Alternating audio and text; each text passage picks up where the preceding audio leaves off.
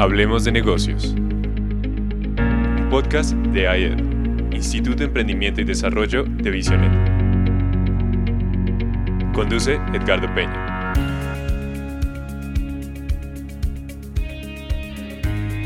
Buenas tardes, querida audiencia, desde Bogotá, saludando al mundo entero. Y lo digo sin pretensiones, porque esa es la realidad virtual de las ondas de radio y de todos los medios de comunicación.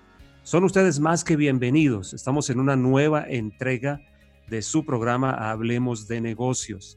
Este programa es uno de los productos del IED, Instituto de Emprendimiento y Desarrollo. Aquí nosotros en el IED y en Hablemos de Negocios queremos integrar espiritualidad y negocios, queremos integrar la vida espiritual y la vida real, ponemos entre comillas el real Además, para estos días difíciles, queremos también brindar herramientas que ayuden a afrontar este tiempo de crisis. Aquí estamos todos los lunes, así como la Luciérnaga. Claro que yo tengo una mejor mesa de trabajo, pero aquí estamos a las 6 de la tarde, hora colombiana, de 6 a 7.30, pero también nos pueden encontrar siempre en podcast, en las diferentes plataformas. Yo conozco muy bien Spotify, pero está Apple Podcast, está Deezer y en fin. Para los podcasters que nos están escuchando, un cordialísimo, cordialísimo saludo. Bueno, arrancamos. Vámonos a presentar el tema del día.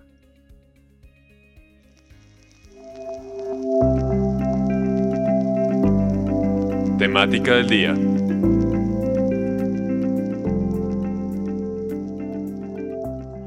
Hoy tenemos una vez más uno de esos temas que son encantadores y que obviamente van en la línea nuestra de pensamiento. Somos coherentes en todo este tema y nuestro, nuestro tema a tratar hoy, perdón la redundancia, es emprendimiento como servicio a Dios. El emprendimiento como servicio a Dios. Muy bien, entonces, antes de poder meternos en todo esto que va a ser supremamente interesante, cada programa realmente ha sido tan interesante, tan revelador Quiero dar un saludo a la mesa de trabajo que está es de lujo, esta es mejor que la de Caracol, de las 6 a.m., la Luciérnaga y demás.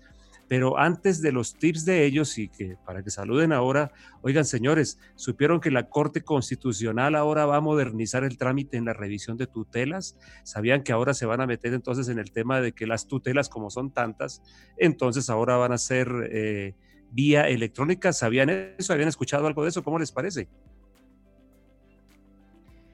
Se me quedaron Yo creo que la aparición de robots dentro, de, dentro del tema de respuesta temprana de, procesos jurídicos ya está en el mundo. Yo creo que Juan puede conocer mucho más el, tema al respecto, pero yo creo que todos los procesos eh, adoptados por robots están demostrados que funcionan.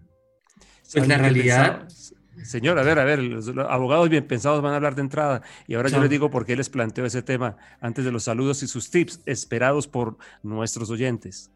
Pues, pues miren, eh, el tema del trámite electrónico y las tutelas es un tema eh, realmente tardío, creo yo. Eh, yo vengo litigando en la Superintendencia de Sociedades desde el año 2012 en el año 2013 yo presenté la primera tutela, no tutela, la primera demanda electrónica y se llevó a cabo sin ningún problema. Recuerdo incluso haber hecho interrogatorios y pruebas eh, vía virtual. Eh, eso en la Superintendencia de Sociedades a nivel de arbitramiento. Pero por el otro lado, en la justicia ordinaria eso es tremendamente complicado hasta ahora. Se está mm, implementando y bueno, yo vengo haciendo un diplomado dictando sobre, sobre eso. Hago parte de un, equipo de la Universidad Javeriana dictando un diplomado sobre el tránsito a la digitalización. Precisamente mañana tengo la última clase que tengo que dictar con el decreto 806 que trajo toda esta cosa tan nueva. Pero hay una realidad y sí, como Welly dice, hay un tema de robots. ¿Y por qué digo lo de la superintendencia? Porque la superintendencia ya tiene un robot que hace todo el estudio jurisprudencial internacional y nacional y le sugiere al superintendente una manera como debe fallar. Entonces, cada vez vamos a la digitalización y pues esto no lo para nadie. Pues, yo les traigo esto a ustedes hoy como saludo de entrada porque dije, las motivaciones de la Corte han sido el volumen de tutelas. La tutela realmente, desde mi perspectiva, que no soy un abogado bien pensado, soy bien pensado, pero no abogado, es que realmente la tutela se degradó y que por eso estamos ante un volumen impresionante de cosas. Pero bueno, ese es un tema diferente. Solamente quería como traerlos aquí a que se escuchara su voz. Señores, bienvenidos. Por favor, den un saludo a la audiencia y sus tips acostumbrados antes de meternos en tema. Bueno, a todos nuestros oyentes, muy bienvenidos a este programa, programa número 7, ya, ya llegamos al número 7, em, y hoy con un tema súper importante, que es emprendimiento como servicio a Dios, y vamos a hablar eh, en, qué está pasando en los negocios, vamos a hablar que, de qué es una aceleradora de emprendimientos. Mm, aceleradora, porque uno sabe de acelerador de los vehículos, ¿no? En fin, muy chévere, muy bien, muy bien. Y ese es un tema clave para hoy. A ver, ¿quién sigue? ¿Don Luis Felipe o, o el abogado bien pensado, es que está embalado, yo no sé quién. ok, eh, pues muy buenas tardes a todos, muy contentos de estar aquí nuevamente con ustedes. Un abrazo para todos nuestros oyentes. Eh, hoy vamos a hablar sobre el intraemprendimiento, hablar un poco de, de esto que estamos hablando del emprendimiento, pero también cómo funciona el intraemprendimiento intraemprendimiento. Ustedes hoy me tienen como sorprendido porque eh, el uno suena como a mecánica y el otro suena como a medicina. Pero bueno, en fin, el abogado, el abogado bien pensado, ¿con qué nos viene hoy? A ver, otra sorpresita de esas de pronto. No, el abogado bien pensado retoma todos los tips de negociación, evidentemente en, medio del emprendimiento y con el, invitado de lujo que hoy tenemos, además con noticias súper exitosas, súper reciente, con artículo en Forbes, eh, pues súper emocionado. Entonces hoy volvemos con el tema de negociación y vamos a hablar de una temática muy importante que se llama la mejor alternativa al acuerdo negociado. Ténganlo ahí en la cabeza, mejor alternativa al, acuerdo negociado como elemento de la negociación. Oigan, señores, yo les confieso, ustedes cuando yo los escucho al principio, ahí me dejan encarretados. yo, me, yo me quedaría como de una vez escuchándolo a cada uno. Está buenísimo, buenísimo. Ok, y el cierre con el señor Andrés David, alias mi hijo. Entonces, ¿cuál es, tu, por favor, saluda a la audiencia, cuál es tu tip para nosotros? Bueno, primero que todo, muy buenas tardes para todos. Mesa de trabajo, se siente chévere decir mesa de trabajo. Y le mandamos un saludo muy cordial a todas las personas que nos están oyendo en este momento y recuerden que pueden enviarnos sus preguntas ya sea por el chat que aparece en el botoncito de WhatsApp de la Casa Radio o por los diferentes grupos o si están escuchándonos por Mixler en el chat de Mixler nos pueden compartir sus aportes, preguntas, todo lo que quieran saber de las eh, bueno, los temas que estamos hablando en esta tarde.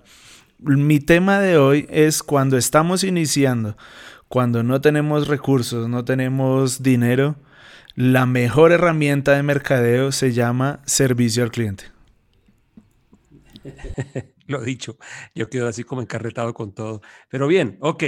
Gracias, señores. ¿Saben qué? Miren, miren que tenemos una audiencia especialísima de otro abogado súper bien pensado, el doctor Juan Carlos Cárdenas, el secretario general de la Universidad Sergio Arboleda. Miren lo que me comenta, a ver qué dices, eh, mi doctor Juan Carlos, eh, perdón, Juan Pablo Quintero. Un robot, dice él, les leo aquí, un robot revisa en 21 segundos un contrato de 22 páginas con el mismo nivel de acierto que yo lo hago en dos horas comentándolo. ¿Cómo les parece el comentario? Ah? ¿Qué dices tú, Juan Pablo?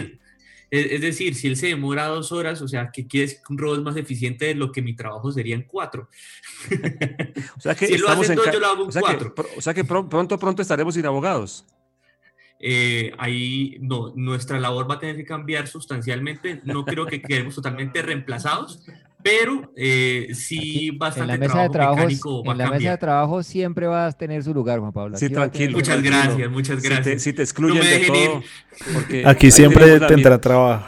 Aquí te damos cobertura. No quiero que un robot hable por mí. Ahí te vimos la mirada, así como esa mirada como de no, por favor. Muy bien, ok, gracias, doctor Juan Carlos Cárdenas, por este interesante aporte. Sigo pensando que para la Corte es modernización, pero en parte es porque el volumen de tutelas los tienen enloquecidos. Y eso para mí demuestra, desde mi ignorancia, que la tutela se degradó. Pero bien, estamos aquí para hablar de negocios. Entonces, seguimos pues con nuestro programa. Muy atentos que ahora viene la siguiente parte. Editorial con Edgardo Peña.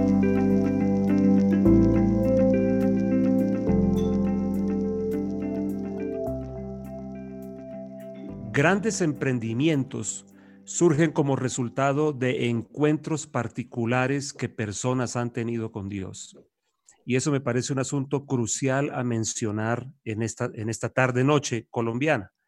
No podemos olvidar, quiero hacer que cada oyente recuerde algo que dijimos desde el primer programa nuestro.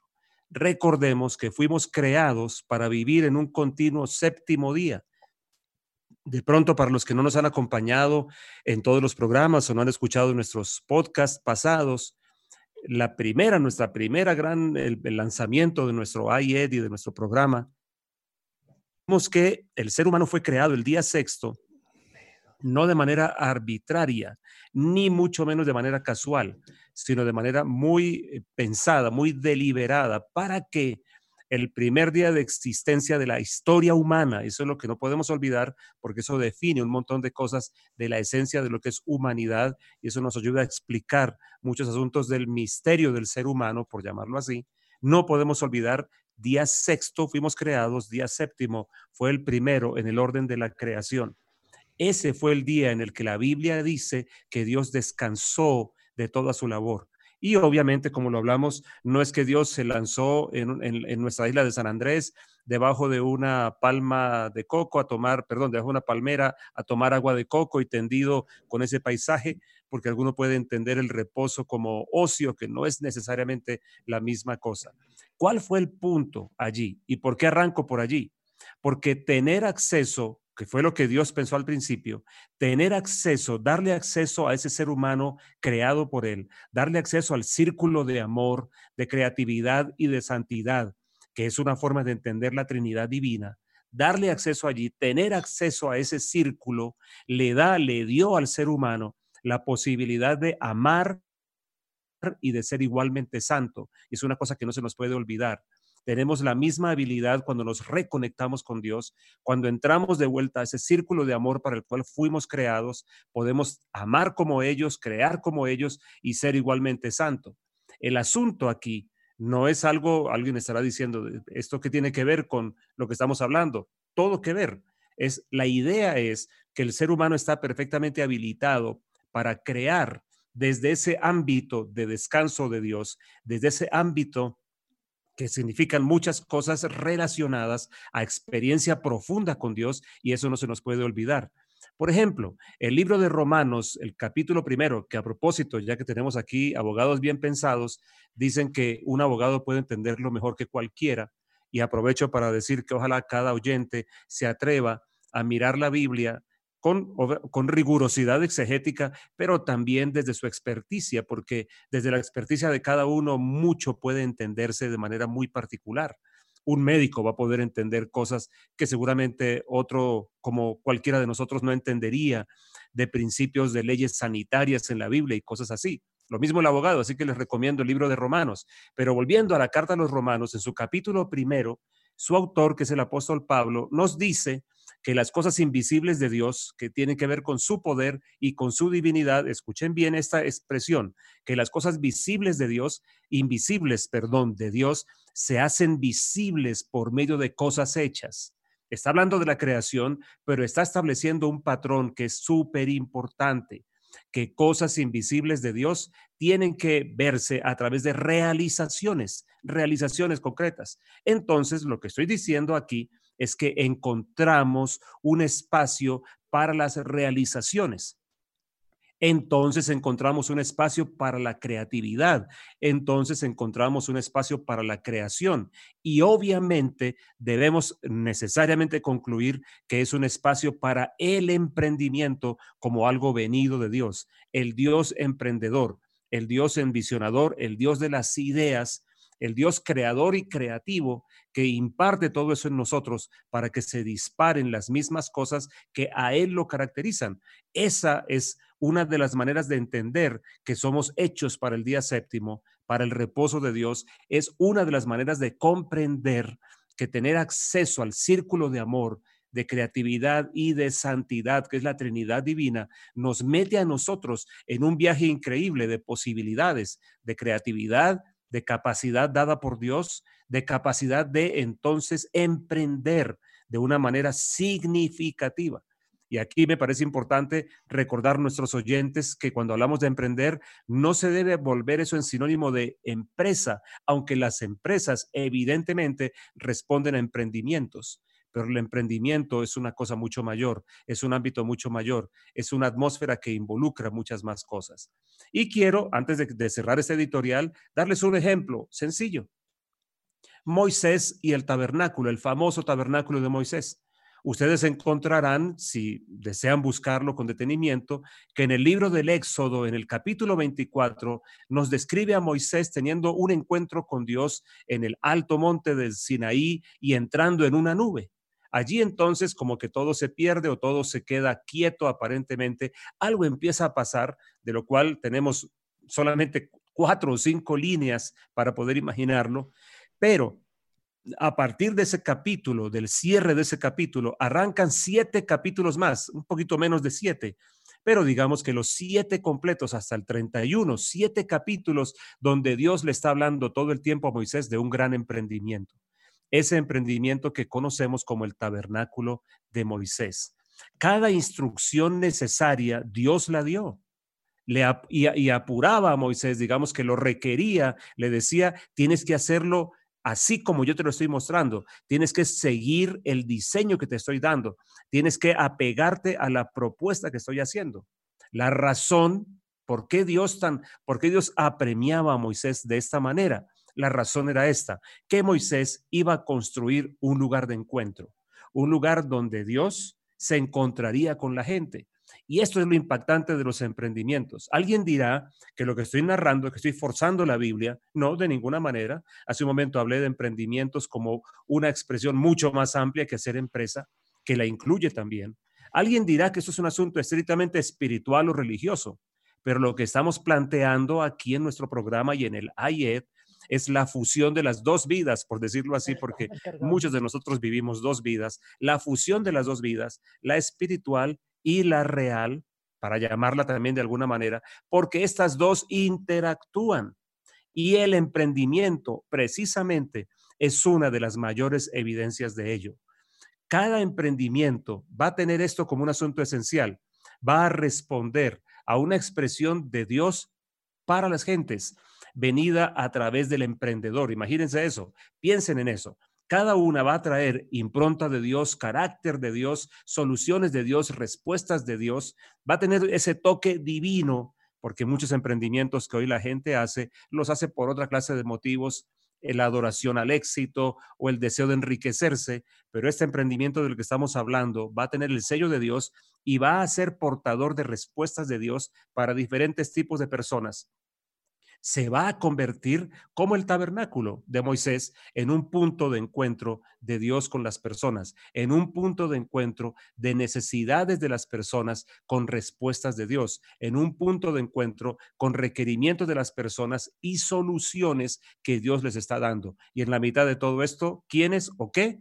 Pues ustedes y nosotros emprendedores, emprendiendo. Así que esto se torna verdaderamente fascinante. Así que quiero despedir esta parte de nuestro programa recordando lo que dije al inicio. Grandes emprendimientos surgen como resultado de encuentros particulares que personas han tenido con Dios. Fuimos hechos para vivir en el ambiente del día séptimo, fuimos hechos para ser parte de un círculo de amor, de creatividad y de santidad bien entendida que algunos la malinterpretan. Por lo tanto, somos capaces desde ese ámbito de descanso de Dios, que realmente describe una dimensión de relación con Dios, vamos a ser capaces nosotros también de amar, de crear y de ser igualmente santos. Y todo esto va a dar a luz tremendos emprendimientos. Bueno, creo que entonces, dicho esto, estamos preparados para avanzar en nuestro programa, que hoy tiene un invitado espectacular y que le voy a presentar en un momento. Invitado del día.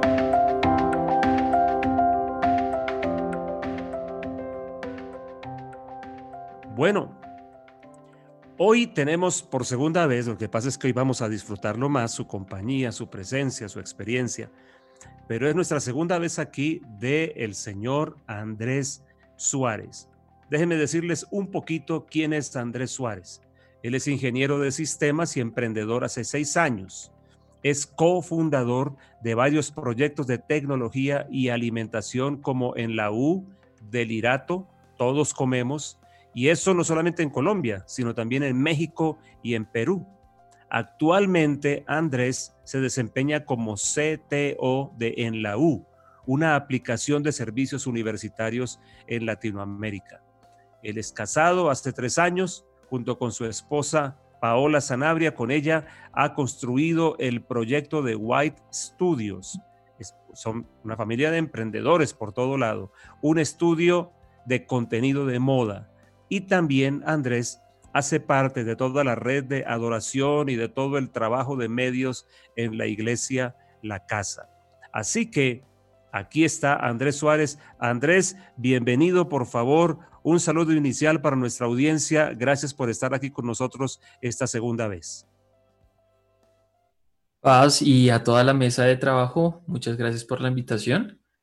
Qué chévere acompañarnos por segunda vez en el programa. Creo que vamos a poder conversar muy chévere eh, respecto al tema que estamos hablando hoy. Y bueno, para mí es un privilegio acompañarlos, de verdad. Gracias por la invitación. Oye, Andrés, ¿tú cuántos años tienes? Y voy a cumplir 27 en ocho días, así que... Dios mío, todos esos. Pueden ir preparando un regalo, Paz. ¿Es por eso que te dicen el viejo en los círculos en el bajo mundo? No, pues parte de lo que pasa es que yo tengo esa palabra viejo para referirme casi a, todo, a toda la gente. Entonces, hey viejo, una pregunta, entonces ya No, menos mal que no le dijo a nuestro director viejo. Eso está muy bien. sí, no, para nada. Óyeme, y supe que alguien por ahí te dice nano.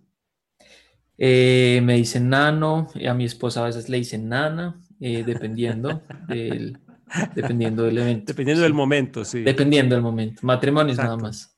Cuenta de cobro al aire, ¿no? Muy bien. Oye, Nano, Andrés, viejo, de cariño todo esto. Cuéntanos, antes de arrancar, por aquí te vamos a bombardear a preguntas, vamos a aprovechar todo lo que está pasando contigo. Y yo creo que, la gente que nos escucha ahora se va a quedar impresionada de lo que vamos a contarles. Pero una cosita rápida sería muy importante. ¿Por qué no nos cuentas qué haces tú? Un poquito en detalle, y así como para Dummies, por favor. Listo. Bueno, pues como tú lo decías, llevo seis años emprendiendo. Estudié ingeniería, en la, ingeniería de sistemas en la Universidad de los Andes. He estado emprendiendo desde, mm, desde el penúltimo semestre de la universidad eh, con mis socios que eh, actualmente estamos. Desde ahí hemos emprendido en varios proyectos, como en, en la U, eh, que es básicamente por llamarlo así como muy resumidamente, el RAPI de las universidades, donde, digamos, hacemos eh, domicilios y todo tipo de servicios universitarios, pues a esta comunidad. Estamos en Colombia, en México y en Perú con esta aplicación en diferentes ciudades. Ciudad de México, Guadalajara, en Lima, en Cali, en Bogotá, en Medellín. Estamos en Pereira, en Barranquilla, Universidad del Norte. Eh, y pues estamos también intentando conquistar Latinoamérica en ese sentido con esta aplicación. También hemos tenido la oportunidad de involucrarnos en la industria alimenticia, alimentaria, y, bueno, de alimentos, con, con primeramente con un, restaurante que hicimos en la universidad que se, llamaba, que se llama todavía Tado Calentado. Fue nuestro primer acercamiento a todo el tema de alimentos. Ninguno sabía cocinar en ese momento, que es algo muy interesante. Eh, una anécdota pequeña acá es que en el día del lanzamiento ni, ni fritar un huevo pude de los nervios y terminé haciendo un, un estrago con solo un huevo en, en, el lanzamiento con la familia. Menos mal fue con la familia.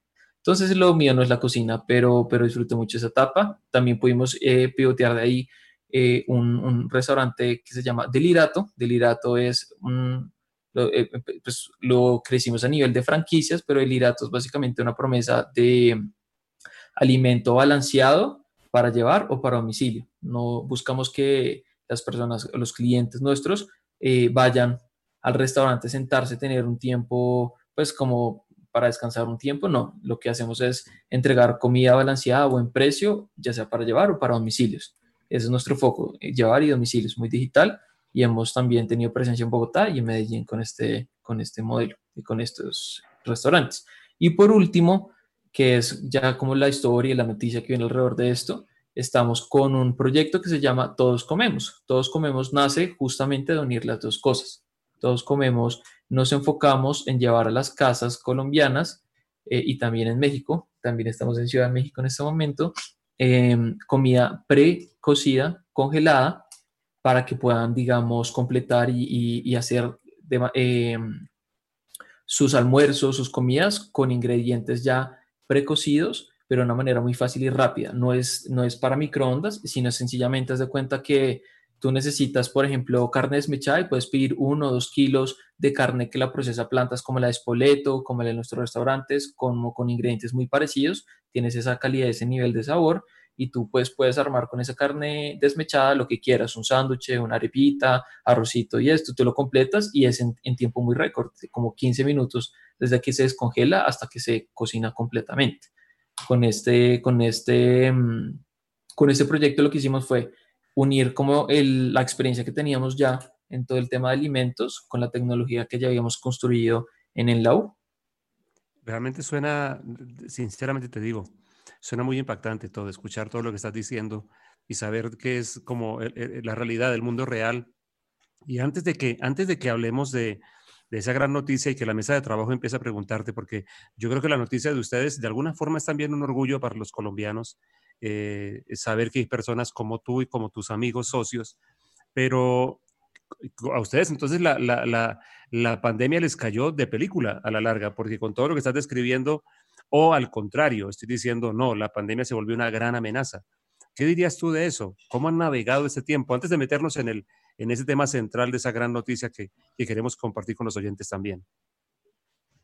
Realmente fueron ambas, realmente fueron ambas. Antes de empezar este proyecto, este proyecto no es, no lleva más de seis meses, de hecho. Este proyecto fue, de hecho, a causa de la pandemia, porque pues nosotros estamos concentrados en el labo y seguimos concentrados, de hecho, pero el tema es que, eh, obviamente, con todas las universidades cerrando, los estudiantes ya no asistiendo a las universidades, nos vimos bastante afectados, pero pues teníamos una tecnología que ya era capaz de hacer varias cosas y quisimos enfocarlo como en otro, en otro nicho. Dijimos como o podemos parar, como pausar las cosas, cerrar y, y como tratar de aguantar un poco o tenemos todavía herramientas, tenemos equipo, tratemos de, de hacer algo y quemamos las cartas de, de qué podemos hacer mientras tanto porque no sabemos cuánto iba a durar. De hecho, nosotros empezamos a seguir un poco el tema de la pandemia desde antes del, si acaso, del, del si me corrigen mal, em, del simulacro de aislamiento preventivo, creo que fue acá en Bogotá, desde antes que fuera el, el, el aislamiento obligatorio, nosotros ya habíamos distribuido el, el, equipo en sus casas, dijimos, esto va como un poquito más largo, empezamos a pensar qué vamos a hacer. Y desde ese momento, que fue a inicios de marzo realmente, antes de que tuviéramos cuarentena obligatoria, empezamos a ver qué podíamos hacer con nuestra tecnología y lo que teníamos para no quedarnos quietos y esperar pues a ver qué pasaba y cuándo pasaba, porque nadie sabía en ese momento qué iba a pasar. Dijimos, hay que lanzar algo que sea relevante ahorita con lo que tenemos y, e intentamos pivotear. Y de ahí es donde surge la, la, idea. Entonces fueron ambas para nosotros. Muy bien, muy bien. Mira qué interesante, ¿no? Porque lo que, lo que, lo que por un lado restaría o quitaría o dañaría se volvió en la plataforma para lo que está pasando ahora. Yo tengo frente a mí, señores, y ayúdenme ahorita en esto, porque esa parte es crucial y ustedes la entienden mil veces mejor que yo.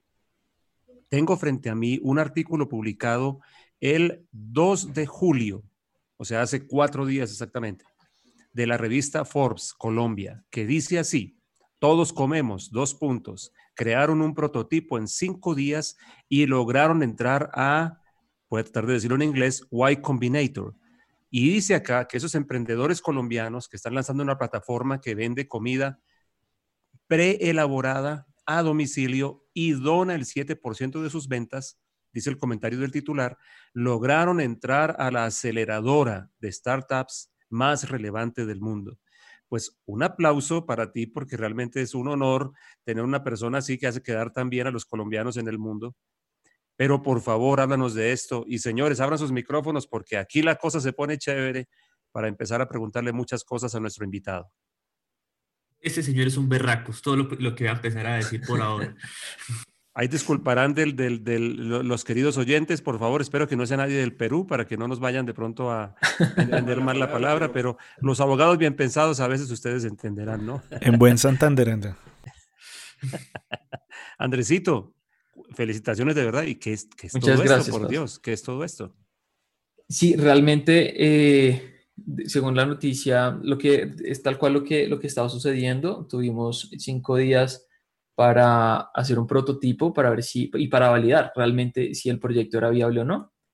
Y el prototipo consistía en un formulario demasiado largo, yo diría, no era usable, pero era para validar si la gente está interesada en el producto que queríamos ofrecerles. Simplemente dijimos, no hay que gastarle tanto tiempo para empezar a validar si funciona o no, no nos podemos poner a desgastarnos eh, un mes entero, un mes y medio, sin saber si la gente va a pedir o no.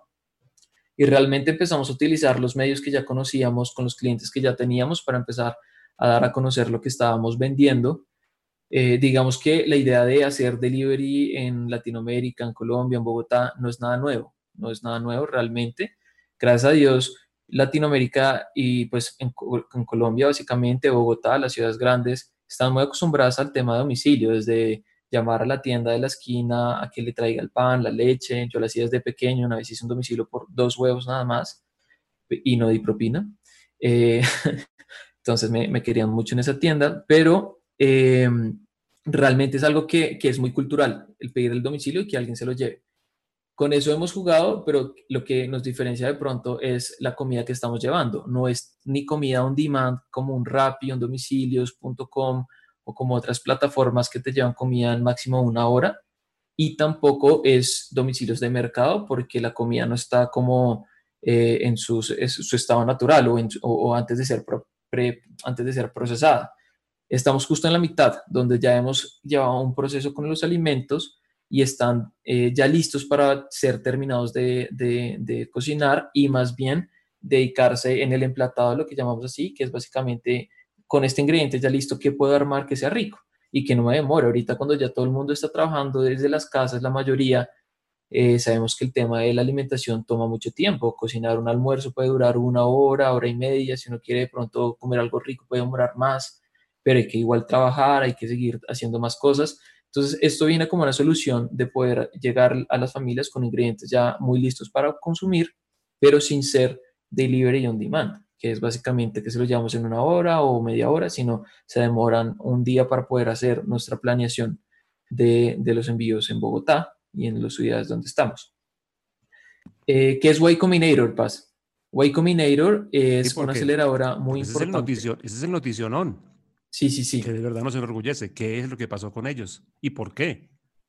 Bueno, Y Combinator es una aceleradora. Digamos que en emprendimiento las aceleradoras son muy importantes y es lo que de pronto uno como emprendedor normalmente en sus inicios le, le apunta, que es básicamente una aceleradora en, en mis propios términos. Es, es como una organización, una empresa que se dedica literal, como dice la palabra, a acelerar una- un emprendimiento y cómo la acelera, tratando de generar resultados que tomarían años en meses, meses en semanas y semanas en días. Y eso hace referencia a todo sentido en adquirir nuevos usuarios, en aumentar la cantidad de lo que los usuarios que ya existen consumen, en aumentar la retención de usuarios, que es básicamente que pues, los usuarios que ya me han pedido una vez que sigan pidiendo, en mejorar el producto para que un usuario llegue a ser, o sea, que le resulte demasiado sencillo utilizar tu medio de venta eh, mejorar el producto, entender qué es relevante y qué no para el usuario, porque uno como emprendedor se puede desenfocar en varias cosas, se puede desenfocar en cosas que puedan ser muy chéveres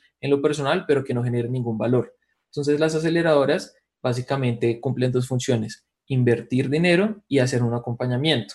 Y dependiendo de la aceleradora, del, del como el prestigio de la, de la aceleradora, vienen los mentores. En esta aceleradora hay mentores muy importantes, tallas como fundadores de Airbnb, de Yahoo, de Twitch, de, han pasado por acá empresas como Uber, como Coinbase, eh, como Stripe, como Airbnb también, las patinetas de Green, no sé si alguno las conoce, ellos han pasado por allí, eh, y pues recibir consejos y ayudarle también con la presión de que hay que generar resultados mucho más rápidos, eso es el éxito de estas aceleradoras.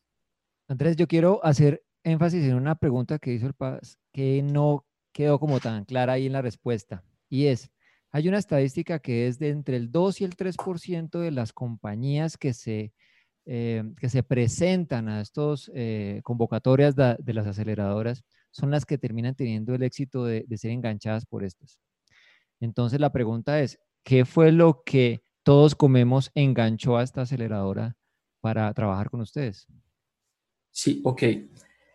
Digamos que me vuelvo un poquito, es muy importante de pronto comentar que nosotros hemos intentado estar tres veces allí, esta es la tercera, este es el tercer intento, entonces eh, dos veces hemos intentado estar, hemos ido a San Francisco a hacer también la, la entrevista, o sea, hemos pasado siempre el primer filtro donde se presentan startups de todo el mundo, en ese primer filtro descabezan muchísimas, como el 90%, queda más o menos un 10%, que eh, pues si no estuviéramos en tiempo de pandemia estaríamos en San Francisco, en California, y allá en, en la sede de ellos se hace la segunda ronda, que son preguntas en 10 minutos. Solamente le dan a uno 10 minutos para presentar su proyecto, convencer a los jurados de por qué tienen que estar allí y resolver las dudas que tengan en 10 minutos. Aparte de eso, hay que sumarle el inglés, que una cosa es hablar inglés y otra cosa es pensar rápido en inglés, responder con un vocabulario completo en inglés para estos temas eh, todos son 10 minutos. Si se pasan los 10 minutos y quedaron preguntas faltando, hasta, hasta llegó.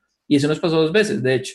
Entonces, parte de, del tema de emprendimiento, cuando uno va a conversar a un inversionista o a una aceleradora, es saber contar las cosas, es poder comunicar muy bien lo que uno está haciendo. Entre menos es más, realmente. Y mostrar buenos números, realmente mostrar resultados, creo que habla por sí solo. Entonces, ahí está la dificultad. Hay muchas empresas que tienen muy buenas ideas, pero no tienen tracción o hay otras empresas que tienen tracción y no lograron hacerle entender al jurado porque eran buenas, a pesar de que eran buenas. Para los, para los dummies, ¿qué es eso? De la tracción. No la atracción, perdón, sino tracción. Básicamente son más que todo varios números importantes en temas de emprendimiento, que es eh, temas financieros como cuánto estás eh, recibiendo versus lo que gastas, con qué tasa estás creciendo tus ingresos, cómo estás manteniendo tus gastos, cuánta plata tienes y cuánto te, te queda pues para que te quedes sin plata. Normalmente en emprendimiento en la, en la temprana uno está quemando mucho dinero, quemando básicamente es gastando más de lo que recibe. Y esto con el fin de crecer más rápido y esperar estabilizarse en un punto. Entonces uno juega a volverse rentable, pero en mediano plazo y no de inicio. Eh, por eso es tan importante esos números, para saber cuánto tiempo de vida tienen los emprendimientos. Eh, por otro lado, también el, tema de los clientes y los usuarios que tengan. Normalmente la mayoría de estos emprendimientos son digitales, entonces todos se miden en usuarios, en interacciones, en orgánicas, en pagas, en pautas, en cuánto me costó eh, conseguir un usuario. Todo usuario que tenga cualquier plataforma costó algo, algo, así sean 100 pesos, pero costó. Ya sea que a alguien le dieron una dona por bajarse la aplicación, inscribirse y por una dona, esa dona costó mil pesos, eso le costó a ese usuario. Otras pudieron ser campañas de pauta de millones de pesos, donde llegaron solamente cinco usuarios, entonces ese usuario pudo costar más de un millón. Eh, todos esos números son muy importantes a la hora de convencer y a la hora de hacer como la proyección de, un emprendimiento. Suena muy interesante.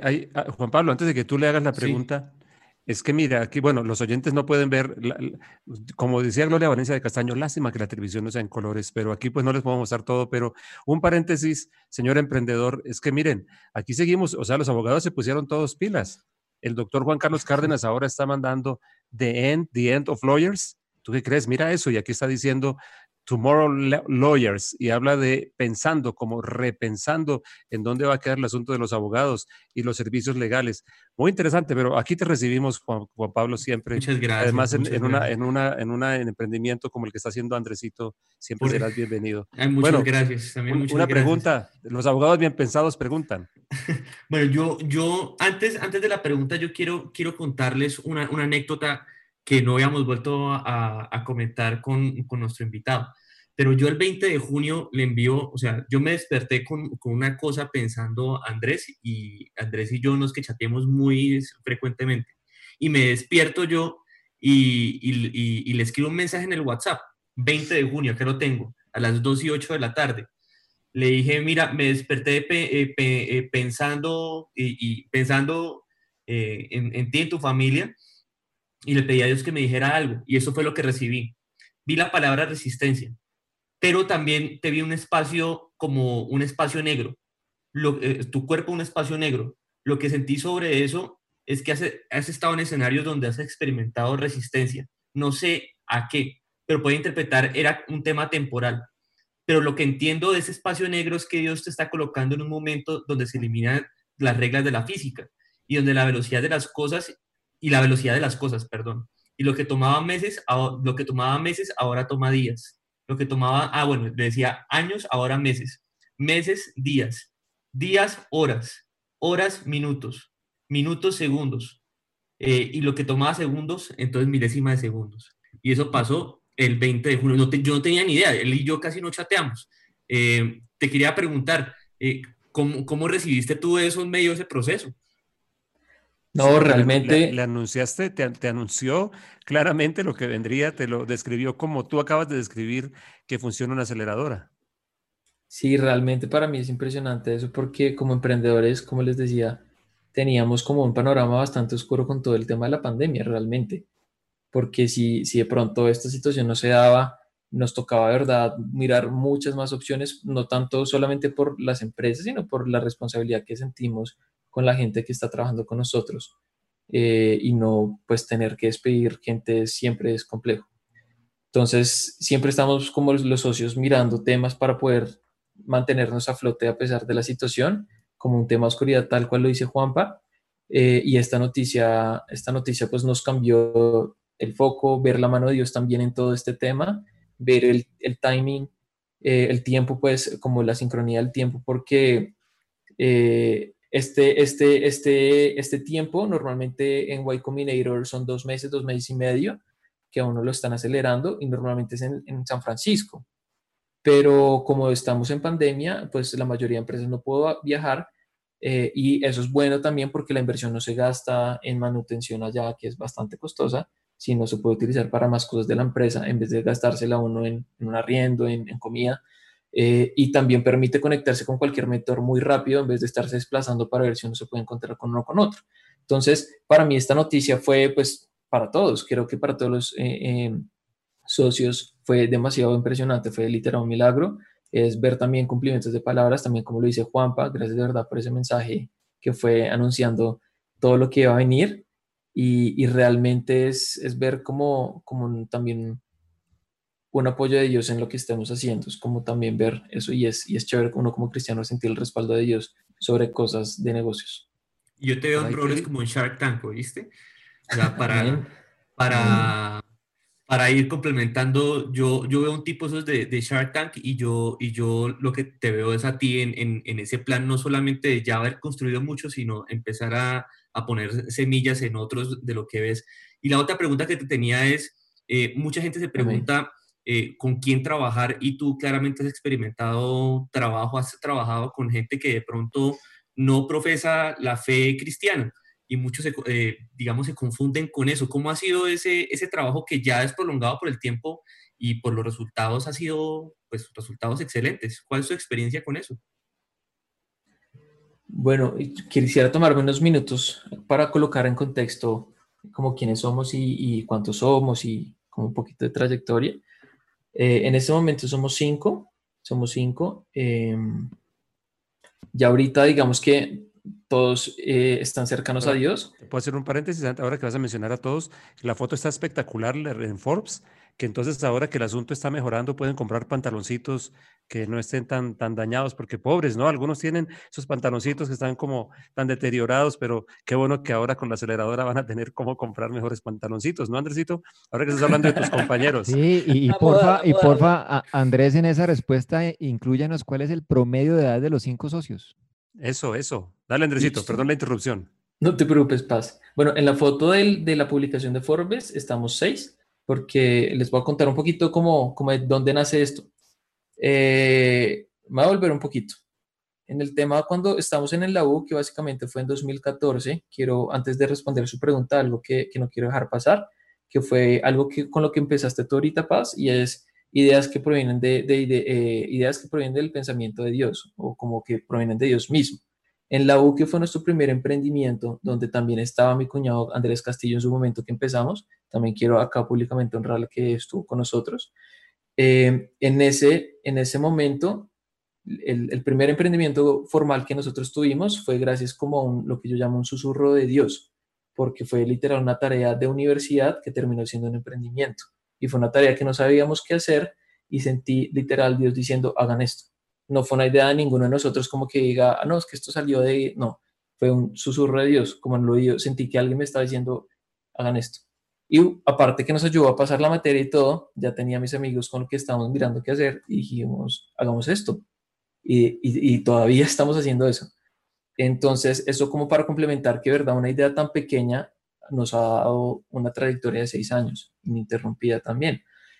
Respondiendo a la pregunta, la otra pregunta, bueno, en su momento estábamos eh, varios socios en diferentes proyectos tratando de nivelarnos, hay conflicto de intereses, que hay dos, eh, eh, hay dos de los socios que están en todos los proyectos, unos en, en, uno solo, entonces resolvimos en un momento, creo que fue en 2016, juntar todo, nivelar, nivelar participaciones y básicamente resultamos sacando un grupo que se llama Génesis. Literal colocamos ese, ese Génesis como referencia al libro de la creación, de la vida inicial. Génesis se llama nuestro grupo, no lo hemos hecho formal, es algo interno nuestro, pero es donde estamos eh, cinco de los seis socios que aparecemos allí y donde vamos em, por igual en, todo sentido y desde ahí empezamos a construir. En ese momento éramos solo dos cristianos de cinco cristianos y en lo, en lo personal, siendo muy honestos aquí, eh, me genera un poquito de conflicto viniendo de una formación como muy conservadora y muy cristiana al respecto. Eh, entonces yo muchas veces pensé en, primero somos minoría, como llamándolo cristianos, y segundo, pues no sé si estoy haciendo lo correcto, cuando de pronto eh, mis otros socios de pronto no creen o algunos de pronto hasta de, de pronto hacen algunos chistes, alguna cosa. Pero hoy ver a los cinco cristianos caminando con Dios es uno de los, de los éxitos del emprendimiento de verdad no es, creo que, creo que de verdad es algo que, que son como victorias que no, no son publicadas en medios, no traen inversionistas, no traen nada, pero el hecho de estar ahorita cinco caminando con Dios es uno de, los, de las victorias más grandes que cualquier otro emprendimiento. Y en lo personal creo que como cristiano me enseñó mucho también a cambiar mi carácter y crecer en espacios donde quizás si hubiera aprendido con solo cristianos no se hubiera dado nunca porque hay que hablar de otras maneras, hay que poder contestar preguntas que de pronto entre cristianos nunca nos haríamos. Hay también que entender posiciones de otras personas que han vivido otras cosas que igual también pueden ser nuestros clientes o usuarios al final. Entonces eso en lo personal también me ha hecho crecer un montón en mi, como cristiano, como emprendedor y como, como, como persona también. Entonces realmente, como para responder la pregunta resumida, creo que eso ya depende de algo que Dios diga. Si de verdad Dios dice hágale y, uno de pronto no entiende en su momento, espere. Eso para nosotros tocó esperar unos dos, tres años para ver, empezar a ver eh, también lo que Dios tenía como nosotros como emprendedores de uno a uno. Me refiero a que empezaron como ya a conocer de Dios, empezaron a buscarnos, empezaron como a, que empezamos a tener espacios muy bonitos con Dios dentro del emprendimiento. Eh, pero pues obviamente si Dios no da esa dirección clara, eh, hay que tener cuidado. Eso es muy interesante lo que estás diciendo.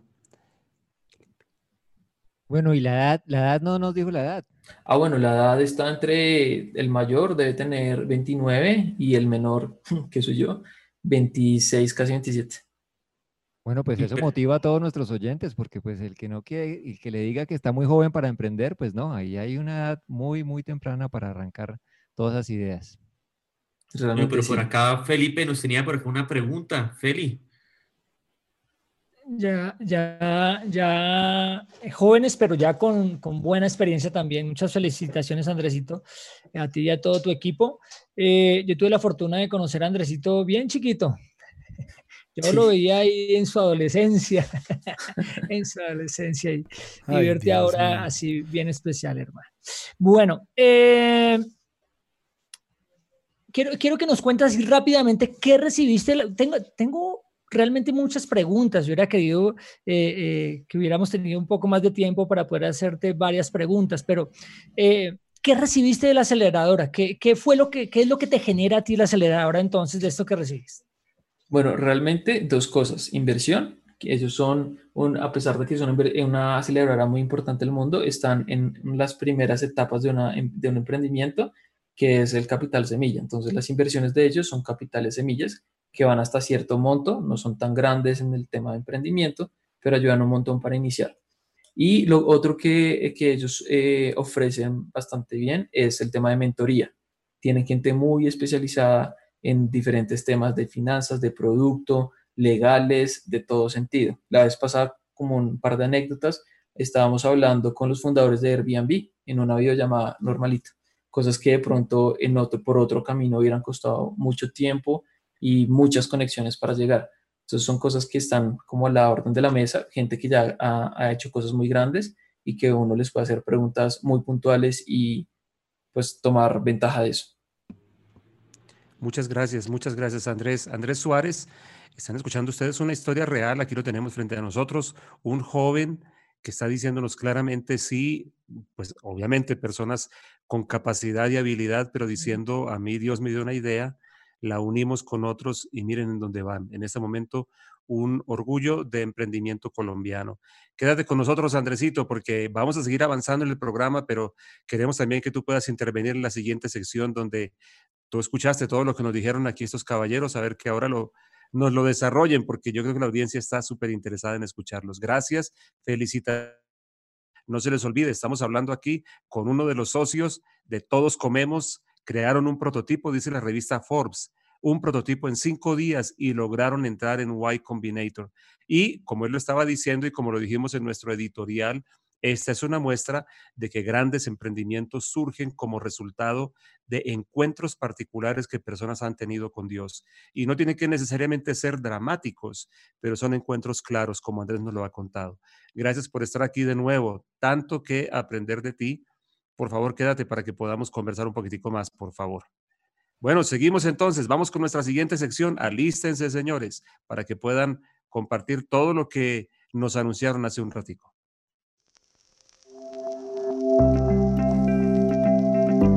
Ahora hablemos de negocios.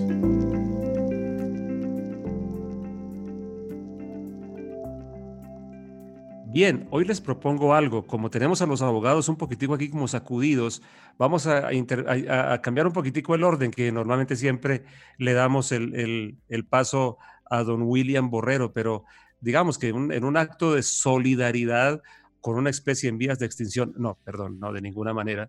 Pero sí sería muy interesante. Bueno, listos con don eh, Juan Pablo Quintero. Dale pues, el tip que nos anunciaste sonó muy interesante. ¿Qué tienes para decirnos ahora? Estamos todos listos. Bueno, muchas gracias y sobre todo decirles que no estamos en vía de extinción. Nos vamos a reconfigurar. Ah, bueno, menos mal que no dijiste reinventar, porque reinventar te cierro el micrófono. Lo hice si te cierro el micrófono. Nos vamos, nos vamos a reconfigurar y precisamente parte de este programa para los abogados que eh, me están escuchando, para colegas muy queridos, eh, también pensar en, en nuevas áreas donde podemos intervenir de manera muy activa y nuestros clientes constantemente nos están delegando sus negociaciones yo me sorprendo la manera cuando estoy pegado al teléfono, hoy en día es la modalidad pegado al teléfono y uno no solamente opina sobre temas legales, sino que realmente uno como abogado empresarial empieza a permear todas las áreas de una compañía. Entonces, eso, eso hace dentro de la reconfiguración del, de, la, de la práctica eh, entender muy bien ciertas cosas. Por eso el sentido de este programa eh, es para incomodar a algunos que creen, abogados, colegas míos, que no son amigos de los números. Ser amigo de los números es esencial, no solamente del punto 3 eh, para multiplicar, sino de, otras cosas. Pero ya, ya algo, ya hay eco, ya algo hemos logrado, ¿no? Como el punto 4, como el punto 5, también hay que dar espacio a otras. Oiga, a, propósito, a propósito, dentro de las redes que, en que estamos, eh, yo sí quisiera que en algún momento nuestro invitado del día saludara a la mamá y diga, mami, estoy triunfando acá con mis amigos, feliz cumpleaños, acá al aire. Óyeme, sí, tiene, no, verdad. Y está la señora madre, orgullosa madre, Andresito, de verdad, un, saludito a tu mamá de cumpleaños. Claro que sí, mamá, feliz cumpleaños. Eh, otra segunda vez en el día. Eh, que Dios te bendiga mucho, que sigas cumpliendo muchos más años y de verdad que mucho de lo que mi hermana y yo somos es por ti y por mi papá. Entonces, de verdad, este triunfo es de ustedes. si hubiera aquí una mujer en la mesa de trabajo estaría diciendo, ay, pero bueno, somos, como somos hombres no decimos mucho, ¿no? Óyeme, pero no le vas a decir... Solo lo pensamos. Ah. Todos somos de Bucaramanga. todos somos de Bucaramanga, sí. ¿No le vamos a decir, no le vas a decir ese consabido mamá, estoy triunfando? Mamá, estoy triunfando. Eso, ahora sí, ahora sí lo logramos. Listo, muy bien. Y entonces, para que todos continuemos eh, triunfando, eh, parte de lo que tenemos que saber como abogados, pero como administradores, como emprendedores, incluso como ministros religiosos, es saber cómo negociar. Y dentro de esas estrategias de negociación eh, hay un concepto muy importante del inglés, se llama BATNA, Best Alternative to Negotiated Agreement. En español lo traducimos como la mejor alternativa al acuerdo negociado. usualmente estamos en una situación donde queremos adquirir un producto, queremos eh, adquirir un servicio o sencillamente estamos negociando un contrato más complejo eh, y eso quiere decir que estamos, en el, estamos negociando el mejor de los escenarios posibles. Eh, una, una manera muy sencilla como la contraparte puede tener mucho más poder sobre nosotros es que nosotros lleguemos a la mesa de negociación o lleguemos a, negociar en, en ese momento con solamente una opción y no estudiar cuál es nuestra mejor alternativa en caso de que el acuerdo se caiga. En ese sentido, siempre vamos a ser mucho más fuertes en una mesa de negociación, incluso psicológicamente probado, en la medida en que yo explore y me ponga a pensar, bueno, en caso de que yo no logre este acuerdo, entonces, ¿cuál es la mejor alternativa que tengo a este, la mejor alternativa que tengo eh, en caso de que esto fracase? Y esto va a incluir muchas veces cuando estamos negociando precios, mi precio de reserva. Eh, y eso va, también va a impedir que hagamos un negocio que monetariamente eh, nos salió muy mal porque teníamos una mejor alternativa. Eh, también mejora mucho la, posición de negociación en el caso en que yo pueda lograr también identificar cuál es la mejor alternativa al acuerdo negociado de mi contraparte. Entonces, teniendo esos, teniendo esos dos elementos a la hora de sentarme a negociar, va a hacer que yo me dirija a una negociación eficiente, una eh, negociación efectiva, eficaz y sobre todo que genere valor agregado no solamente para mí, sino cuando, por ejemplo, como abogados nos contratan para negociar. Entonces, tener esa serie de elementos y preparar la negociación es muy importante, sobre todo como lo venimos acá insistiendo, el éxito de una negociación está en el 80% en la investigación, en la preparación y solamente el 20% en el momento de la acción concreta.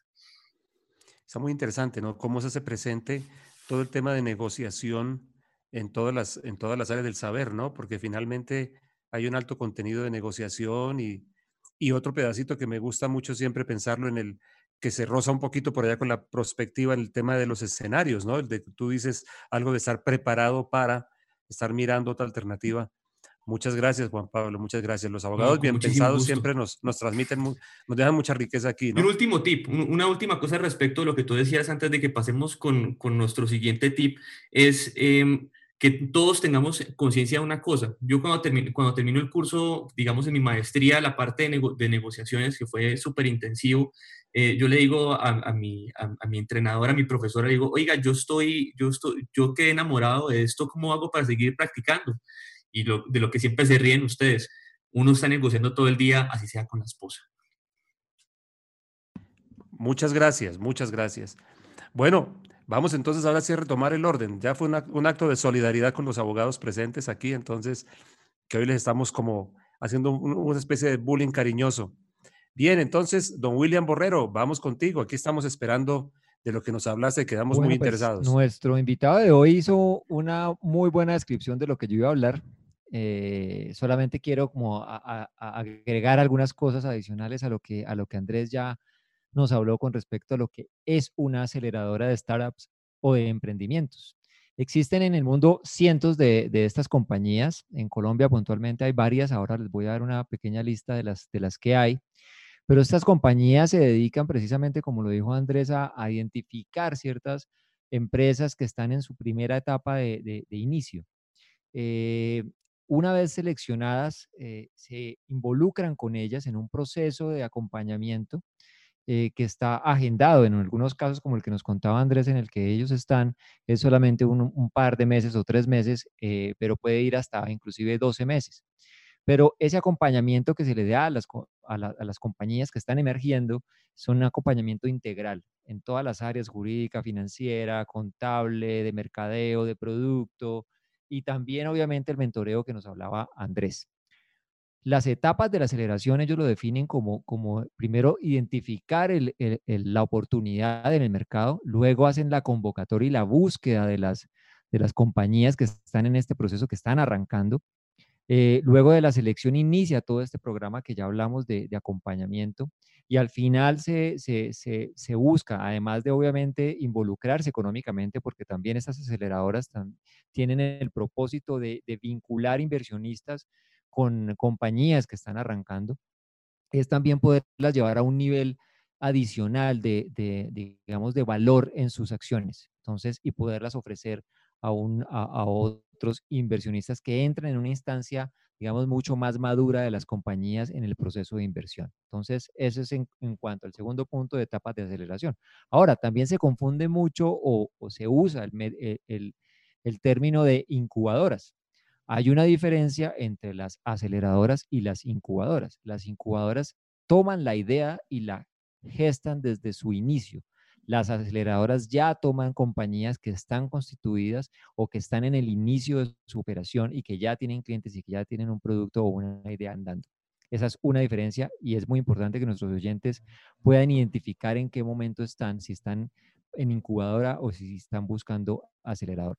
Pero también eh, es importante saber cuáles son los pros y los contras de, estar en una aceleradora.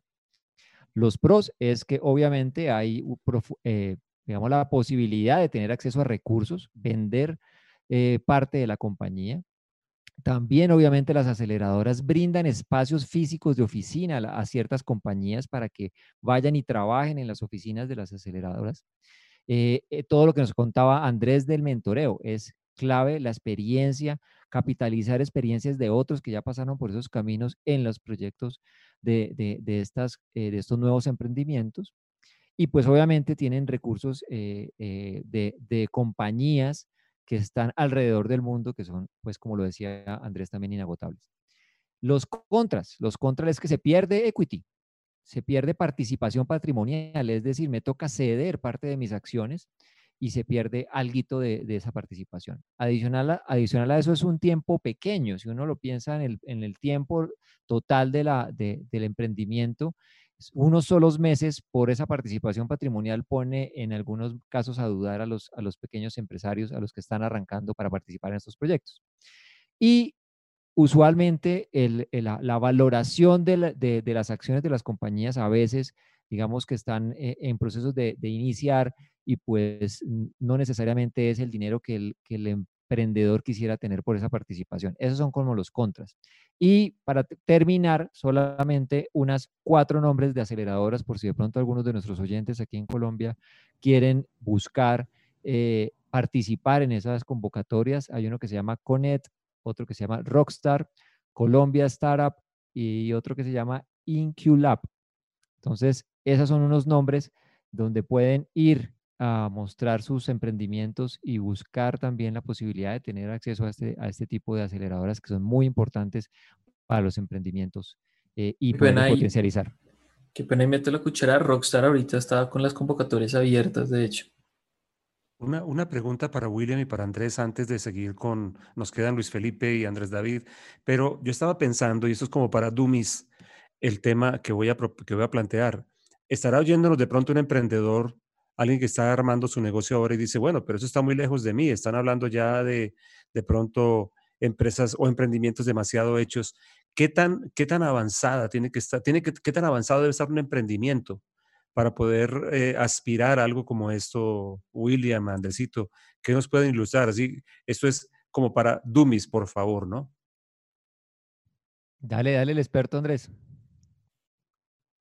Creo que lo que dice William es muy clave. Hay algunas eh, empresas que por ser tan, tan de corta edad y de pronto no tener eh, todo ya muy definido, podrían entrar dentro de la categoría de una incubación a pesar de que ya hayan empezado algo, porque es, de pronto es mejor terminar de, o sea, no hay afán de empezar de una vez, sino se tiene un producto que genere realmente valor. En ese caso es mejor una incubadora pero pues si ya a pesar de la edad de la compañía ya está, o sea, ya validaron que a la gente le interesa, creo que ese es el punto.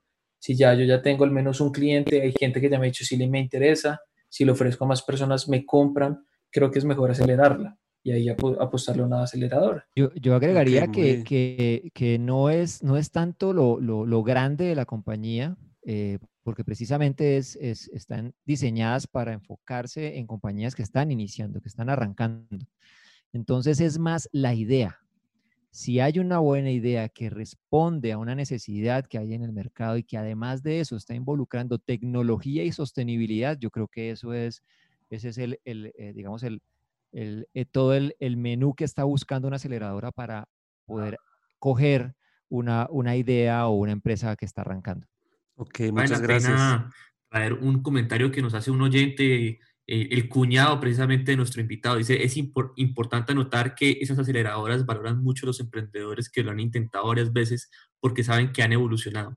El buen emprendedor no es el que logra primerazo pasar, sino el que persevera. Muy bien, muy bien. Ok, muchísimas gracias, William, por, por todo lo que estás eh, ayudando a aclarar y también Andresito, obviamente.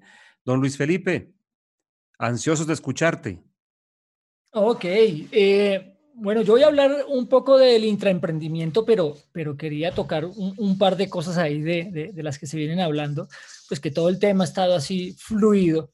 Eh, y, un poco también unido a lo que estabas preguntando de, bueno, si yo, si yo no tengo muchos recursos, ¿qué, herramientas tengo? Si yo tengo una idea que yo creo que puede ser buena, este es un tiempo en el que eh, la misma quietud está permitiendo que muchos se lancen a, desarrollar ideas. Eh, ¿A quién podría acudir? Eh, yo creo que una buena recomendación sería la Cámara de Comercio de Bogotá. Ellos son una muy buena incubadora en donde ellos tienen una serie de, de, de áreas totalmente establecidas para ayudar al, emprendedor a formalizar su idea y hacer unos ejercicios eh, muy, muy especiales. Nosotros estuvimos el año pasado eh, eh, durante un semestre unidos a la Cámara de Comercio trabajando todo este tema del desarrollo de, emprendimientos, ¿sí? En donde eh, a través de diferentes ejercicios ellos van ayudando a las personas a que vayan eh, formalizando su negocio, así no sea el más experto, ellos van guiando y, también lo van conectando con aceleradoras y, tienen una serie de, opciones muy buenas que, que a los emprendedores que nos están escuchando le puede servir muchísimo. Eh, continuando entonces aquí con el tema del intraemprendimiento, eh, y que hemos estado hablando tanto de, del emprendedor, pues para poder hablar un poquito de intraemprendimiento, que ya la sección también se ha venido desarrollando en medio de lo que estamos hablando, pues eh, es importante entender qué es emprendedor, qué es ser emprendedor, qué es emprender. Y, y el emprender, pues definitivamente habla de, esa actitud, pero también esa aptitud con P, actitud y aptitud que toma una persona para dar inicio a un nuevo proyecto a través de ideas y oportunidades.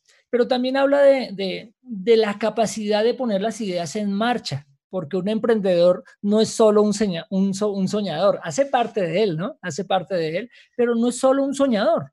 Eh, y, y en algún momento creo que hablábamos de que hay una brecha importante entre el soñar el que es soñador y el, y el hacer las cosas. Es muy importante. Entonces, ¿qué es el intraemprendimiento? Entonces, el intraemprendimiento habla también de la capacidad de poner las ideas en marcha, pero al interior de la compañía, al interior de mi negocio. ¿sí?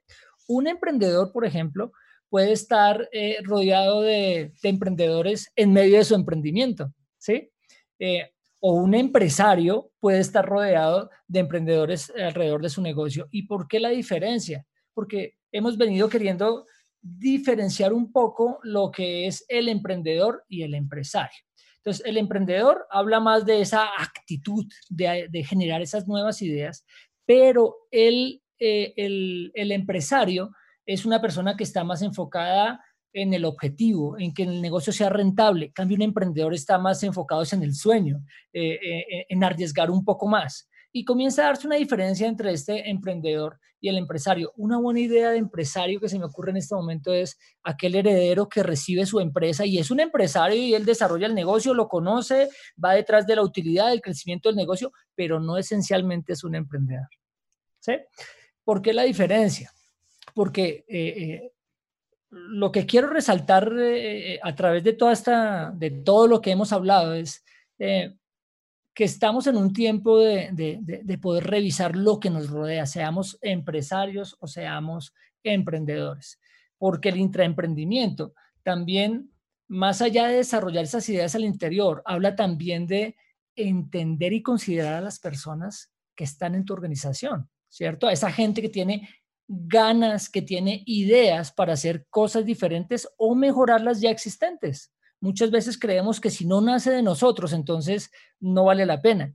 Pero eh, eh, eh, la realidad es que muchas de las soluciones o de esas acciones importantes las tienes ahí con tu, con tu equipo de trabajo, seas una empresa pequeña, una empresa grande. ¿Por qué? Porque estas personas, las que ya están ahí, ya conocen la casa, conocen los clientes, conocen la industria, conocen el mercado, han estado totalmente impregnados de ellos y entonces es un tiempo de saber escuchar, es un tiempo de saber identificar esas actitudes y esas aptitudes de estos emprendedores que nos rodean, eh, eh, que pueden también ser parte de, estos intraemprendimientos que, que se vienen desarrollando y, que no se diluyan en medio del sedentarismo del trabajo del día a día o, eh, o, en medio de, que se pasan las jornadas y, ya es demasiado tarde para iniciar algo. Entonces, lo que yo quisiera motivar en este tiempo es,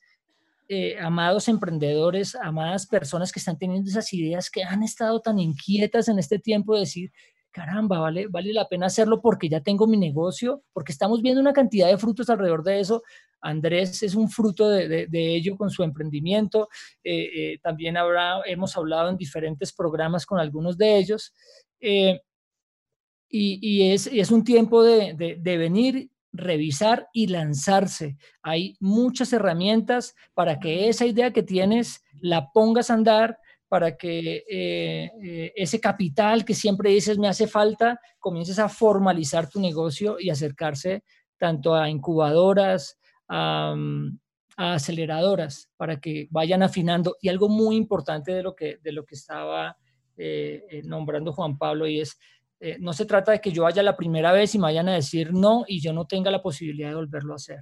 Siempre es muy importante y eso lo evalúan mucho para los emprendimientos, que la persona que fue una vez y pueda que no haya pasado, pero vuelve y, se lanza y vuelve y se lanza, eso llama fortalecer la experiencia y eso lo tienen muy en cuenta cada una de estas organizaciones para, para invertir.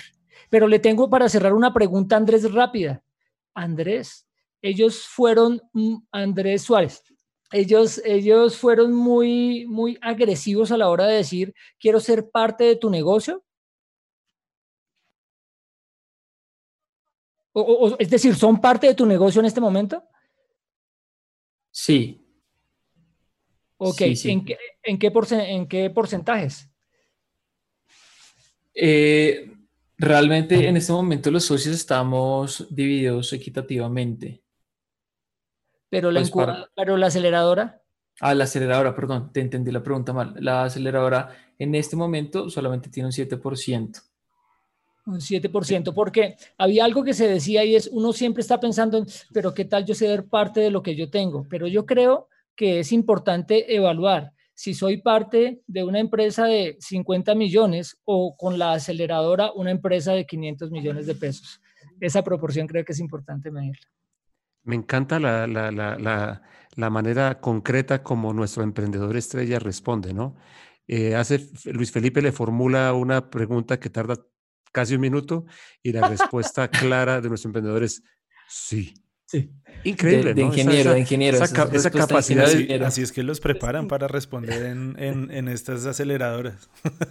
Sí, eh, esa capacidad de síntesis, ¿no? Sí, quiero, quiero eh, mencionar algo que alguno de nuestros oyentes, eh, Andrés Castillo, nos está complementando en este tema, precisamente que Luis Felipe estaba hablando de la aptitud. Y es que las aceleradoras se enfocan mucho en eso, en la capacidad que ven en el empresario eh, y no solamente en la idea, sino también en la capacidad que ven el empresario y la resiliencia que tiene este también. De hecho, de hecho, sobre eso, yo me he vuelto amante de Shark Tank México. No me gusta ni siquiera el americano, sino el mexicano, eh, más que incluso el colombiano, para el que lo quiera ver. Eh, pero una de las conclusiones, mientras van avanzando las temporadas, una, de las conclusiones a las que llega uno de los Sharks que los tiburones que de más experiencia ahí lo que dicen es lo siguiente, dice, de toda esta mm, experiencia de Shark Tank, mi conclusión ha sido que yo voy, o sea, yo me asocio con el emprendedor, no con el producto. El producto lo podemos solucionar, pero el emprendedor es lo más importante y por eso es que yo le meto a usted plata, se le meto a usted, no al producto. Y eso está muy bien, porque realmente el eje, y aún desde una mirada bíblica, el eje siempre será la persona. Y ese es, ese es el punto siempre. De hecho, de hecho, el punto de partida de Dios para todo emprendimiento es, es el emprendedor. Bueno, señores, y nos queda uno aquí con su promesa, esperando que la pueda cumplir. Don Andrés David, alias mi hijo. ¿Cuál es el tip tuyo ya desarrolladito? Yo también espero cumplir con mi promesa para poder fidelizarlos, porque ese es el punto de, de mi tema de hoy. Y creo que es lo que hemos visto un poquito en la, en la experiencia de Andrés. Yo creo que es muy importante entender que las relaciones son esenciales en cualquier emprendimiento. relaciones con los que uno se va a asociar y las relaciones con los clientes y con las oportunidades que puedan venir. Eh, yo quisiera eh, incluir en mi o ingresar a esta zona de mercadeo relacional eh, haciendo referencia a algo que de pronto puede sonar un poquito arrogante, pero nosotros hemos estado hablando todo el tiempo de cómo se debe combinar nuestra espiritualidad con lo que hacemos en nuestros negocios. No podemos dejarlo aparte. No solamente debemos hablar de la parte técnica, sino que la técnica y la espiritualidad se combinen. Y en esa línea hemos hablado de los reformistas en Suiza, de cómo pensaban hacer las cosas como para el Señor y no como para los hombres. Y yo creo que esa es una gran clave del mercadeo y es entender que nosotros hacemos las cosas primero que para agradar a la gente, agradar al Señor. Y una cosa que quisiera dejarle a toda nuestra audiencia como en su cabeza, funcionando un poquito y que caiga como una buena semilla y crezca, es su audiencia o su máximo de clientela es el Señor, es un cliente uno, el, principal. Usted tiene esa audiencia de uno y tiene que estar enfocado en eso. Si usted hace primero de manera espiritual su ejercicio de ser un gran profesional, no por lo que la gente al final pueda reconocer o por lo que pueda pasar en su empresa y, los números estén en un verde así hermoso que le esté dando alegría por todo, al final lo primero que debemos buscar nosotros que somos esencialmente espirituales es buscar una audiencia de uno y esa audiencia de uno es Dios. Y cuando nos relacionamos de esa manera con nuestra empresa, con nuestro producto, con lo que estamos haciendo, eso necesariamente se va a traducir y va a caer a nuestros clientes. Eso va a ser como un vaso que se va llenando de agua y se rebosa y cae a los demás. Y yo creo que ese ejemplo de, de de servicio al cliente está muy marcado en los evangelios cuando vemos a Jesús relacionarse con la gente alrededor de ellos. Y es, primero que todo, preocupándose por sus necesidades. Ustedes ven que Jesús está, perdón que haga una comparación tan... Eh, eh, tan de los evangelios, pero es que yo creo que es esencial para esto, porque Jesús de una vez devolvía a su pregunta, ¿qué quieres que haga por ti? ¿Cuál es tu necesidad? Hay un diálogo ahí.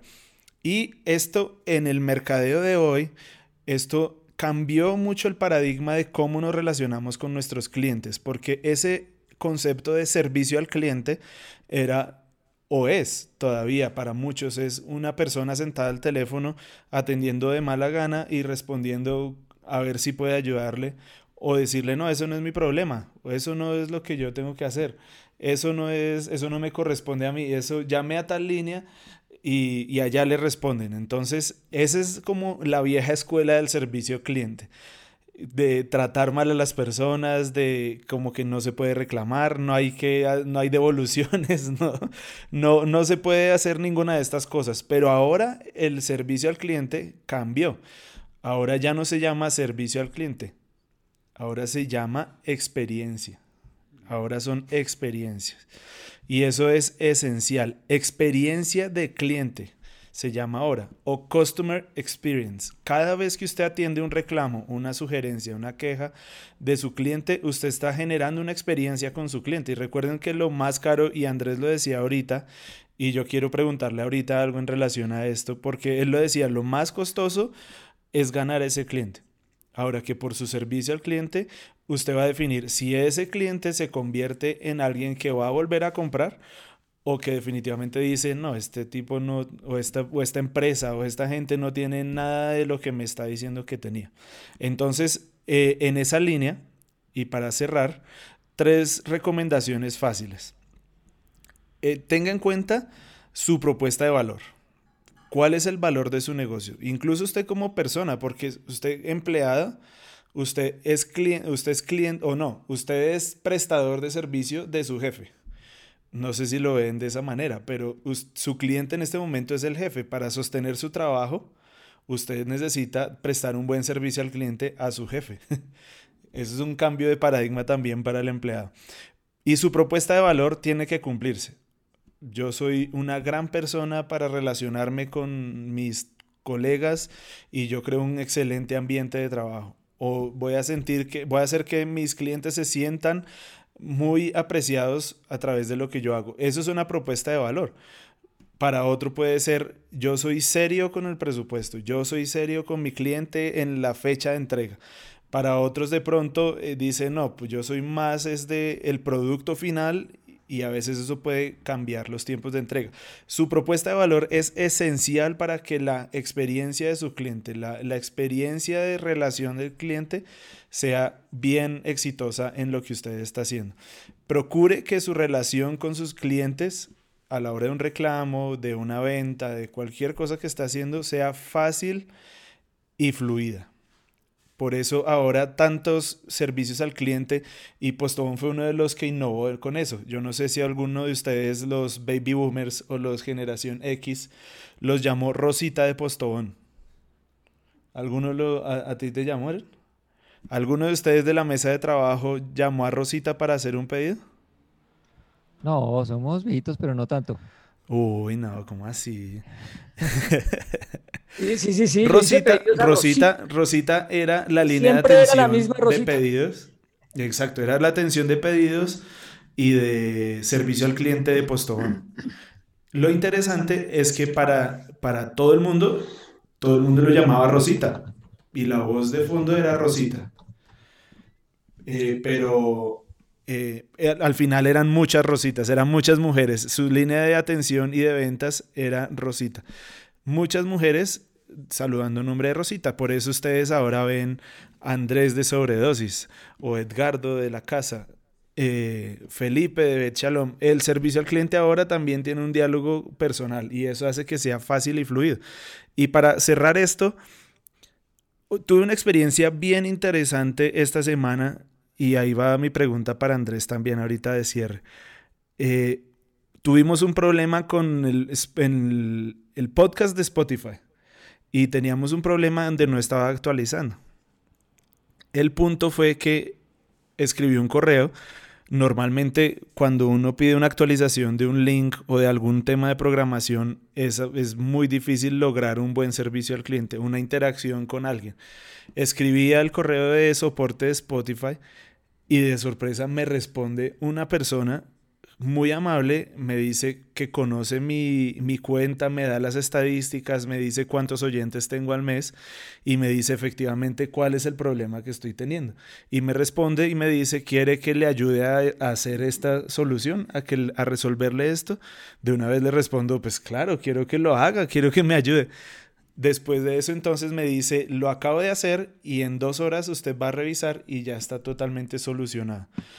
¿Qué experiencia tan impresionante porque uno pensaría que una empresa como Spotify, que es gigante, que es todo digital, no va a tener una interacción conmigo uno a uno. Pero se fue fácil, fue fluido y me resolvieron lo que yo quería que me ayudaran a hacer. Entonces, ese es una experiencia de cliente feliz, satisfecho, que va a decir ahora Spotify es mejor que antes, porque además de ser una buena plataforma, me está dando un servicio increíble, está siendo muy útil para las necesidades que tengo en este momento y además me escucha y me responde. Eso es el esa, eso es lo que quiero dejarles a ustedes. Esa es la experiencia de cliente. Cada vez que usted está hablando con su cliente, busque la mejor manera y la manera más fluida de, relacionarse con él, porque su experiencia va a determinar si se queda con usted o no. Bueno, por eso la acción de Spotify ya va en 200 60 dólares. Sí. Bueno, nada que ver con la experiencia mía con Rappi en estos días. Con Rappi yo por chat, por correo, solamente dialogué con máquinas. Un desastre total. Al final decidí que lo que me robaron eh, en, nombre de Rappi se los dejo de donación. Pero yo te lo digo acá Al, aire. Yo en algún momento puse un tweet donde puse, por favor, aquellos que Rappi se haya compensado con Rappi Créditos, por favor me, me, me, me escriben un direct message a mi Twitter eso lo hice hace dos meses y se sigue, y se sigue moviendo. Y si algún, alguien de Rappi me escucha, yo, eh, de una yo, yo, escucho, yo no, no, no, necesito un abogado. Algún, algún trabajador de Rappi nos llega a escuchar. Acuérdense que existe una cosa que se llama la acción de grupo. Nadie lo utilizaba para esto, pero sí estoy dispuesto a ser el primero en ir a una, una acción masiva, así como las class actions en los Estados Unidos, para que se vayan preparando. Pero, una acción pública. Miren, miren que muy bien, yo me apunto. Además, con esa cara de seriedad que te estoy viendo, yo me uno a eso. Pero, pero por otro lado, qué interesante lo que está diciendo Andrés David. Y para nosotros como emprendedores, una empresa tan seria como Spotify, teniendo la capacidad de poner una cara y una voz detrás para hablar y para ayudar a resolver. Incapacidad total de una empresa como Rappi para poner una cara y una voz. Y me gustó mucho lo que estás diciendo, para que, para que ya lo cierres en lo que va, en lo que te falta el primer cliente nuestro es Dios mismo, como hacemos las cosas como para Dios. Y Jesús dio un principio que me parece que aplica en todo en la vida y tú puedes de, pronto incluirlo en esto tal vez, cuando Jesús dijo, hagan con los hombres como quieran que los hombres hagan con ustedes. ¿Cómo me gustaría a mí ser atendido? para yo poder atender de esa manera. Eso está genial. Y bueno, ¿qué es lo que, qué es lo que falta decir? Bueno, de paso, una de las cosas que ha distinguido el emprendimiento de Andrés es que es de mucha relación con los clientes y ha estado todo el tiempo en esa dinámica, porque de hecho en la U pues es entrega y, relación con el cliente, un, customer service altísimo. Y yo quisiera saber cómo ustedes manejan eso, si hacen algún tipo de entrenamientos, recomendaciones, ¿Cómo, ¿Cómo, ve usted esa relación con el cliente? Porque básicamente todos los emprendimientos que usted eh, ha desarrollado tienen un nivel altísimo de relación con el cliente. Sí, eh, digamos que nosotros tenemos personas sí capacitadas y, exclusivas solamente de soporte en cualquier momento, con chat, con número. A veces nosotros mismos eh, hacemos las llamadas a los clientes para como fundadores saber de, primera mano qué pasó, cómo nos podemos excusar. Muchas veces sirve que también lo escuchen de mano de, un fundador, de un co-founder. Eh, y pues también es imposible que uno como emprendimiento no la embarre. Entonces ahí está el tema de cómo poder uno poder poner la cara y no excusarse y poder mantener al, cliente. Muchos clientes retornan no porque lo hayamos hecho siempre bien, sino porque hemos puesto la cara ante los problemas. Buenísimo. Y son cosas que se deben mantener con el tamaño de la empresa, ¿no? Que el tamaño de la empresa también eh, genera otras, otros desafíos muy importantes en servicio al cliente. Que, que, muchas veces no se logran. Claro, y tengo unas recomendaciones para los que están creciendo, pero mi punto es, la, relación con el cliente es la esencia de, un buen crecimiento, un crecimiento sólido. Y de hecho, Andrés nos tiene un regalo hoy para que nos fidelice como clientes. ¿Cuál es el regalo que nos tiene? Bueno, solo para los que nos están oyendo, tenemos un código de 10% de descuento en Todos Comemos con el código, con el texto del código. El texto es la casa, todo pegado, la casa. 10% en Todos Comemos para todos nuestros oyentes válido hasta fin de mes y una vez por usuario. ¿Cómo es la dirección? Todoscomemos.com. Y el código que van a usar es la casa todo pegado. La, casa todo pegado. Excelente. Además hay unos productos deliciosos. ¿Y eso, eso incluye a los, a los podcasters también? Eh, bueno, está bien, ¿por qué no? y para cerrar entonces esta zona de, de, relación del cliente, hay tres aplicaciones que les quiero recomendar a los emprendedores y bueno, para que lo lleven a su empresa si son empleados. Hay una aplicación que se llama Zendesk y les va a ayudar a hacer respuestas automáticas, automatizar ese servicio al cliente para hacer un filtro y poder llegar a atender de mejor manera a su cliente. Facebook también, si ustedes tienen un fanpage, una página especial de empresa, eh, les va a dejar eh, personalizar el Messenger para poder dar esas respuestas esperadas y pues ustedes también filtrar un poquito la necesidad del servicio al cliente. Y la última se llama desk.com. Esa hace parte de una gran empresa que se llama Salesforce, que les va a ayudar un montón con, el, con este tema de relación con el cliente, de tener una experiencia positiva con el cliente. Esto terminó genial, la verdad terminó genial. Esto que estamos hablando aquí está muy bueno. Ok, bueno, nos estamos acercando al cierre de nuestro programa ya, así que alícense para la, la ñapa que siempre damos, que es parte de nuestra cultura. Estén muy atentos para lo que sigue. Glosario.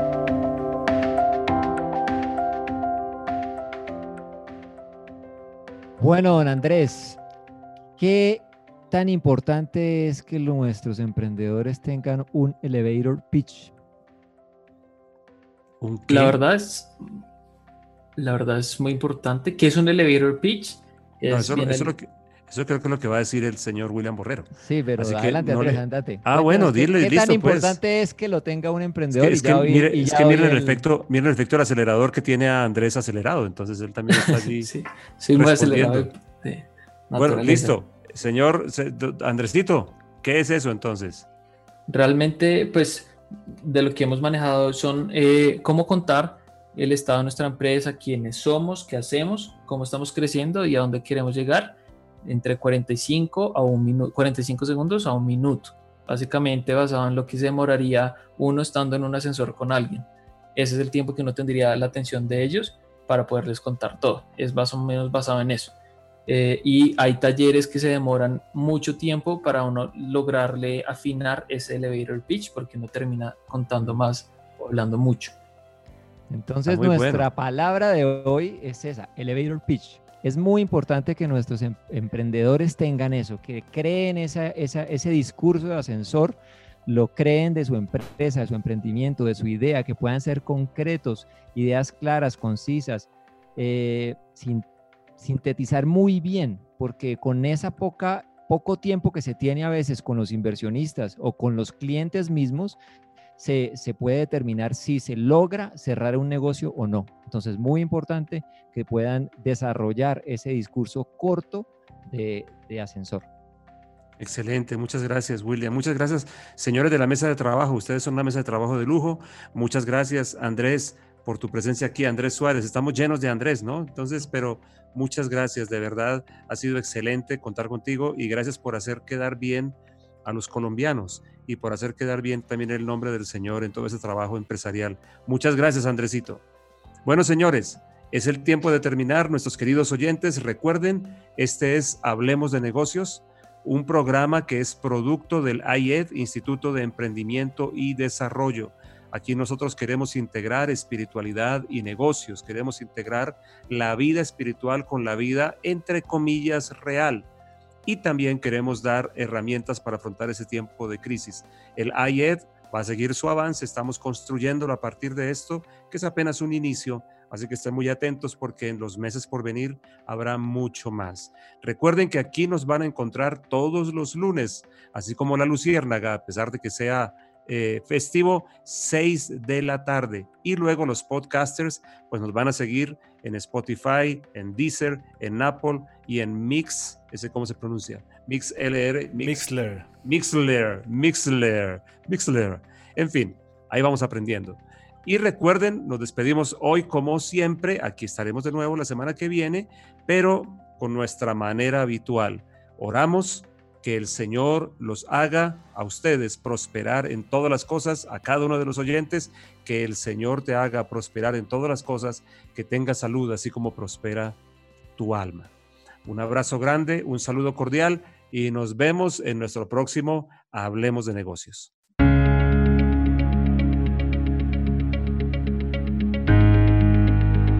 Hablemos de negocios. Podcast de AED. Instituto de Emprendimiento y Desarrollo de Visionet.